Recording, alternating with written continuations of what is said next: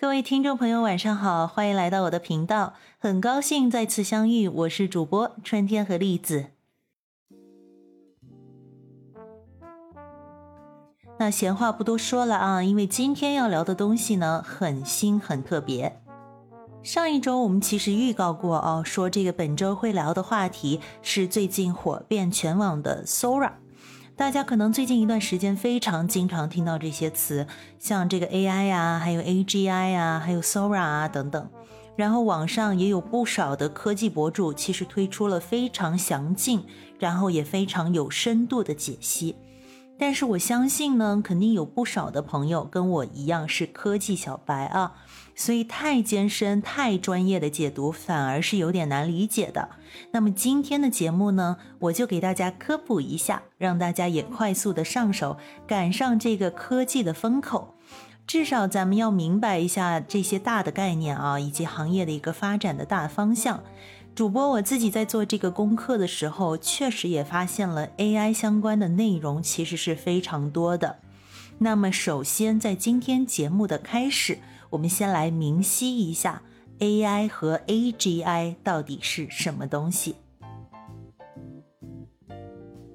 首先呢，大家要明白这两个词本身是不同的概念，它们是相关的，但是不同。AI 的全称是 Artificial Intelligence， 就是我们平时说的人工智能。这个词其实作为一个学术概念，比大家想象的还早就这个出现了。最早的时候是可以追溯到上个世纪40年代，是伴随着早期的计算机科学出现的。因为当时的计算机科学家们呢，就发现这个计算机不仅可以用来执行一些数学的运算，甚至还可以拿来模拟人类的一些智能行为。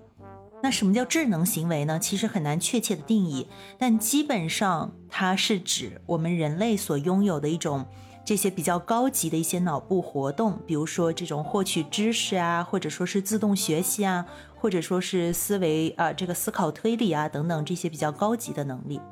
所以在这个背景下呢，人工智能这个词在1956年是被正式定义为一个研究领域的。那接着呢，来说说看 AGI。这两个词，就 AGI 跟 AI 这两个词啊，中间的差别就在于这个字母 G。G 呢是 general， 就是通用的意思，所以 AGI 指的是人工通用智能。AGI 的概念呢，其实是在 AI 不断深入研究的基础上逐渐发展起来的。特别是这个过去的20年间啊，人类对于这种更强大、更智能的机器的一个追求。所以大家就在想啊，是不是有一种 AI 模型，在未来啊，有一种 AI 模型是可以在任何一个人类的智能领域内运作。简单来说，大家可以把这个 AGI 想象成 AI 领域的一个终极目标，就是创造出那些可以和人类相匹敌，甚至是超过人类的机器。听上去是不是特别玄乎？我觉得这个可能也是为什么，就是说随着 AI 朝着 AGI 方向的发展的过程中，大家会越来越关注伦理和安全的问题。因为你们想啊，这个终极的目标是想造出一个能够匹敌人类，或者甚至是超越人类的机器，那么这个安全的边界到底在哪里？当然现在呢，我们其实在这个通往 AGI 的道路上还是比较早的，因为你其实想要实现这个 AI 到 AGI 的跨越，它不只是一个量的跨越，它其实还是一个质的跨越，所以还有很长的路要走。那现在呢，其实 AI 领域应用的实例已经非常多了，像一些这个虚拟助手，比如说用苹果比较多的朋友都知道，我们用这个 Siri， 对吧？它其实就是一个虚拟助手。然后像小米啊，有这个智能家居，还有驾驶类的，比如说像这个 Tesla， 或者是我们自己国内的一些电动汽车厂商，其实也都有自己的智能驾驶的一些应用。然后在医疗领域，可能现在还有一些 AI 的诊断啊等等，应用还是非常广的。那 AGI 呢，本身它其实是一个还没有实现的一个概念啊，就像我们刚刚之前解释的，它其实可以把它想象成一个终极的目标，或者说是 AI 发展到非常高端的时候它会有的一个样子。那这个呢，就是我们对未来的一个设想了。AGI 就有可能，比如大家想象一个全方位的私人助理，它可以帮你解决你的财务问题啊、健康问题啊，可以帮你管理你的个人行程啊，甚至是可以给你提供一些很深入的，比如说你的决策的支持，或者说是一个思考，就像一个私人秘书一样。又或者是大家可以想象，他们可以自己去创造艺术，新的艺术形式或者是艺术作品。他们也可以去比如说参加这种很复杂的城市规划或者是城市建造之类的，它其实是一个高度集成的一个合体。那这个呢，就是想要简单的先跟大家来分辨一下 AI 和 AGI 这两个概念。说完了一些基本的概念啊，咱们就可能来稍稍回顾一下 AI 整个发展的历史。那我们刚刚其实也说到了 AI 的研究其实很早就有了，可能比大家想象的还要早很多，至少我自己好像一直都觉得这是一个近30-40年才有的东西，但实际上它在上个世纪可能40-50年代就有。但其实呢，在 AI 的发展来看啊，它的前30-40年的发展可能还没有最近10年的发展来得多。其实主要是因为早期的时候的计算能力，计算机的这个计算能力，还有我们能够使用的这个数据量都非常的有限。那所以在我们当代呢，互联网发展非常迅速，是有了这样的一个先决条件。那我们本身是有了大量的数据产生，再加上这个计算机的技术也是迭代更新啊，这些其实都给这个 AI 的发展提供了可能性。我想请大家可能一起来回想一下，大家近10年来第一次对 AI 这个东西产生很大反响是在什么时候？我相信可能很多人都跟我一样，应该是在2016年，因为当时 Google 谷歌旗下的 AI 公司 AI 部门吧，应该怎么算 DeepMind 这一个部门，它推出了一个叫 AlphaGo 的这个产品。当时 AlphaGo 这个产品呢，它是战胜了世界围棋冠军李世石。我记得这个是可能我印象中第一次真正对于 AI 这个东西有非常大的印象。那么自从这个 AlphaGo 之后呢，这个话题 AI 相关的话题就开始逐渐的出现在了大家的日常生活中，也出现在了这个大家的这个讨论的范围内啊。那一直到了2020年，有这么一家公司带着自己的 AI 产品横空出世，然后非常达到了一个这个震撼人心的这个程度啊，那就是 OpenAI 和 ChatGPT 3，当时应该是3。那后来呢，这几年我们其实逐渐看到越来越多的科技大公司都在发展 AI 以及各式各样的产品。而这些大公司其实大家可以发现，他们最大的一个特点就是手上的数据量极其庞大。除了像可能 OpenAI 它早期其实用了很多公开领域的数据，其他的公司比如说在国外啊，目前研究的比较前沿的公司像 Google， 然后呢还有像 Microsoft 的 Azure， 就是 Microsoft 微软自己的，也是它自己旗下的公司内部的一个研发团队，他们做出的 AI 产品其实大家也可以看到，还有其他的公司如这个 Amazon 亚马逊还有 Tesla 这些公司都是有海量数据并且有这个科技能力的。那么在国内呢，可能像这个百度啊，百度的产品下有很多人在用，还有像阿里巴巴的这个产品通义千问，以及其他的成长型的 AI 公司，基本放眼全世界可以看到大的公司或者是成长型的 AI 公司以及各个国家其实都在卯足劲去发展这个行业。这个行业的背后呢，其实还牵扯了非常多其他的行业，基本上可以说可能会塑造未来整个世界的格局，比如说像芯片啊等等这些东西，以后有机会可以跟大家再来分享一下芯片的特技。好了，那讲完很基础的东西之后呢，就明晰了一些概念，了解了一些这个发展之后，咱们走的稍微深一点，来说说看 AI 发展的一个底层逻辑。其实构成 AI 的核心原理和底层逻辑啊，不外乎就是大家平时可能偶尔会听到但是不是很明白的那些词啊，其实我也不是特别的明白，但是我觉得大家可以这么来理解，就是不管是用什么办法或者是什么模型，其实它的本质都是尝试去理解，然后尝试去模拟以及去扩展人类或者是生物智能行为的一个过程。也就是说呢，通过一些算法和通过海量的数据去驱动计算机去学习，去不断的学习以实现这个智能行为。那这个呢，其实就是我觉得 AI 发展的一个底层逻辑。那 OK， 大家现在可能又有问题了，就数据呢我们知道是什么东西，那什么叫做算法呢？算法这个词呢也是非常经常被提及，听上去好像能明白又不是非常能明白的一个词啊。这个词呢是一个比较特定的词汇，你基本可以把它理解为解决问题的一个步骤，一个指导。就比如说像食谱，那你想做一个蛋糕的话呢，食谱就会告诉你啊，你要先比如预热烤箱啊，然后要混合这个糖啊、面粉还有鸡蛋，然后你可能把它倒到模具里面，你要烘烤多久，然后完了之后你要冷却等等。那这个食谱呢实际上就像一个非常完整的算法，它告诉你要实现某个具体目标的时候需要走的一些这个步骤。那么在 AI 的应用中呢，我们其实是需要选择一个很合适的算法来训练大量的数据，然后产生一个合适的模型来解决我们的目标。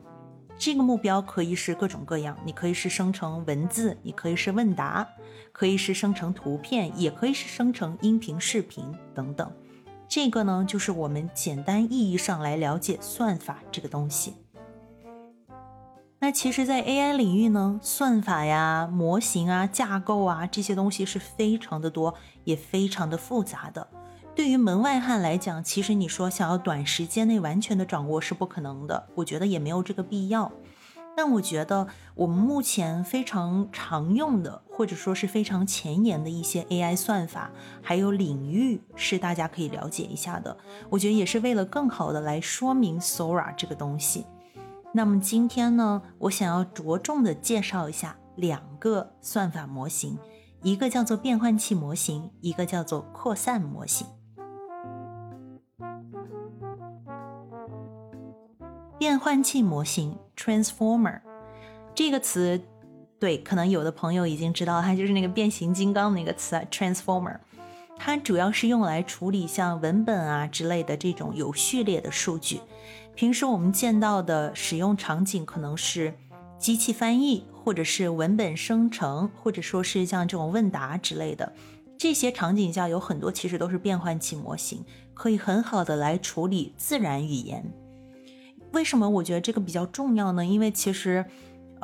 自然语言本身呢也是现在发展的比较快的一个 AI 领域的分支，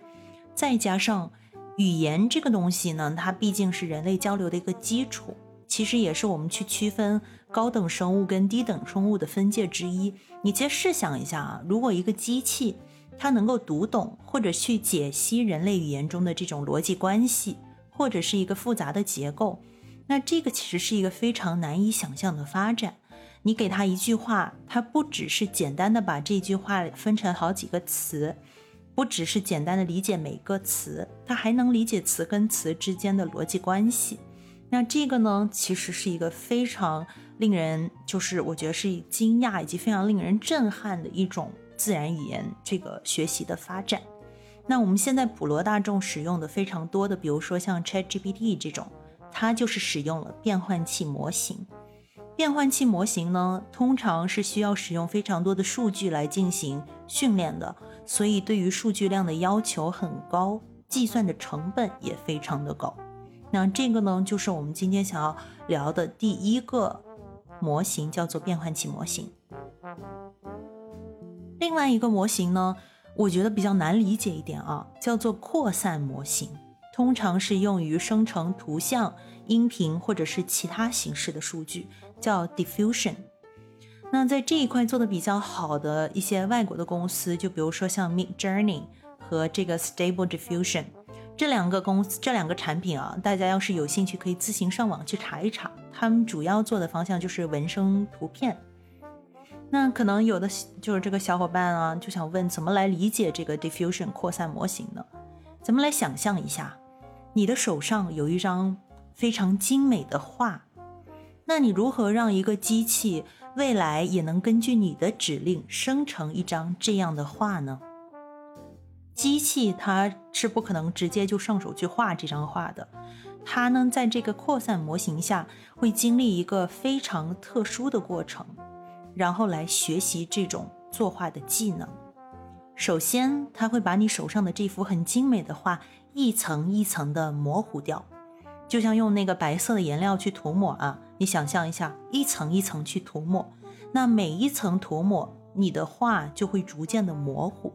原来的画面和颜色就会逐渐的变没，变成白色了，直到最后就会变成一张全白的已经涂抹过的画。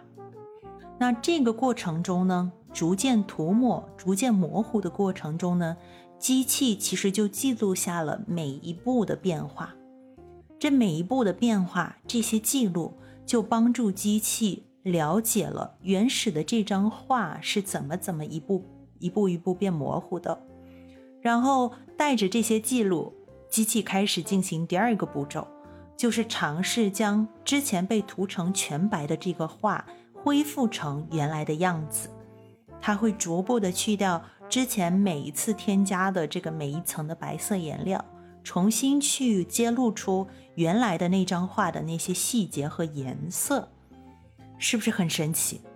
这两个过程呢，一个叫做扩散过程，一个叫做去噪过程，去噪就是去除噪音的过程，那大家也可以把第一个过程理解成这个增加噪音的这个过程，非常特殊的这两个过程就可以帮助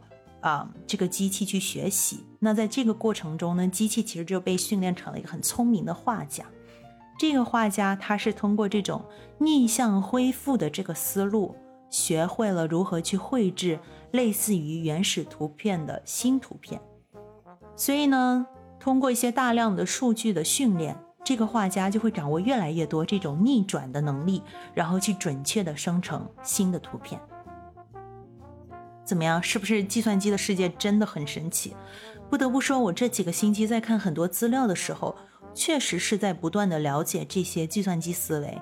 今天讲的这些东西，这两个模型啊，包括之前提到的一些零零散散的知识，都只是非常庞大的计算机跟人工智能世界的冰山一角而已。那当然，我觉得能够作为一些比较基础的知识来分享给大家，本身也是一件非常有益的事情啊。好啦，那铺垫了半天，今天一整集都没有讲到 Sora， 主要是呢，我觉得想要理解 Sora 这个东西，其实是需要一些基本的知识来铺路的。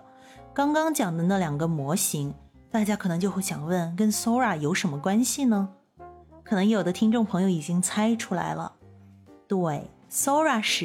目前使用的就是这两个模型的合体，强强联手 Diffusion Transformer。